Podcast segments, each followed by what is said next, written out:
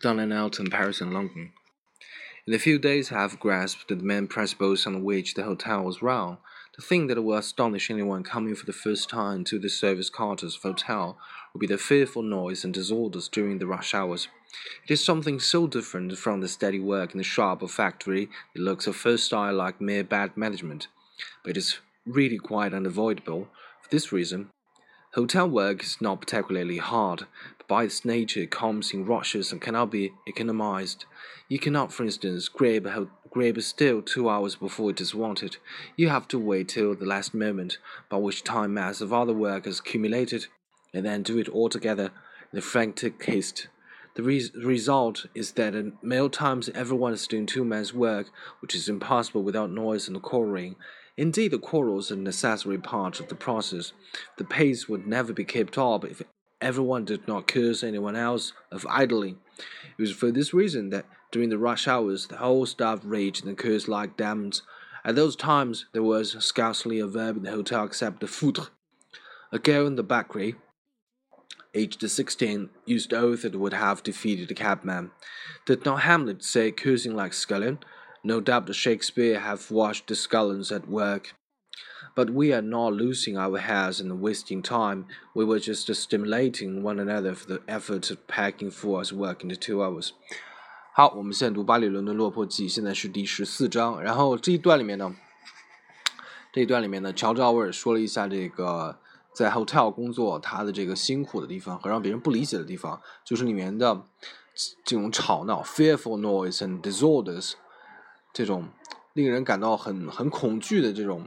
噪音，然后这种混乱，就是在他那个高峰时期啊。但是乔治尔工作以后发现，其实这个是不可避免的，因为他们每个人实际上都是在做两个人的工作，所以为了加快速度，每个人整个团队之间呢，为了这个凝聚力啊，必须要相互咒骂。然后他说到这个哈姆雷特，在这个哈姆雷特这个剧里面，曾经有一句 “cursing like Scotland”，就是像一个佣人一样的咒骂。他就说，莎士莎士比亚一定是见过这些佣人工作时候的样子，因为佣人之间的咒骂实际上并不是彼此的这种怨恨，而是呢彼此的一种激励啊，一种这种推动力。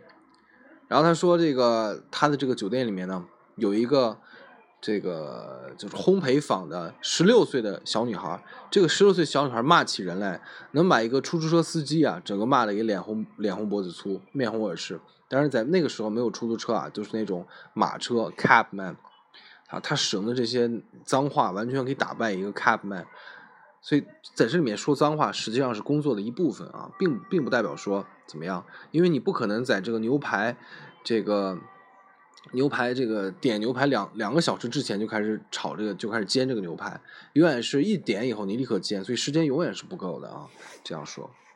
What keeps the hotel going is the fact that employees take a genuine pride in the work, beastly and silly though it is. If a man idles, the others soon find him out and conspire against him to get him sacked. Cooks, waiters, and plongeurs differ greatly in outlook, but they are all alike in being proud of their efficiency. 所以下面乔治韦就开始介绍这个 不管是厨子啊，还是服务生啊，洗盘子，他们如何看待自己的工作？所以每个人其实对自己的工作都是有一份这种自豪感的。但是每个人的这种职业不同啊，所以自豪感也不同。下面呢，开始一个一个介绍。Undoubtedly, the most workmanlike class and the least servile are the cooks. They do not earn quite so much as waiters, but the prestige is high and the employment steadier. The cook does not look upon himself as servant but a skilled workman. He's generally called un ouvrier, which is the waiter never is. He knows his power, knows that he alone makes in restaurant, and that if he's five minutes late, everything is out of gear.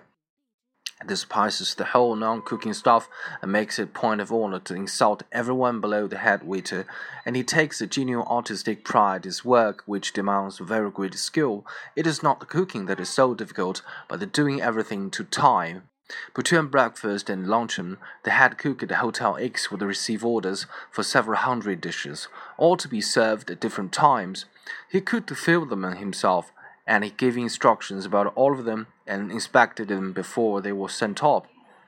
His memory was wonderful. The vouchers were pinned out and bought, but the head cook seldom looked at them. Everything was stored in his mind, and exactly to the minute, as each dish fell due, he would call out, Faites marcher une côtelette de veau, whatever it is, unfailingly. He was an unsolvable bully, but he was so also an artist.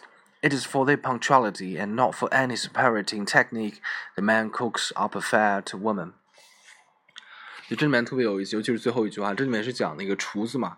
他说这个厨子呢，最大的本领呢，不在于做菜，而在于准时， 而在于这个记忆。因为这个菜单呢，早上来的时候几百份菜单，要在不同时刻上菜。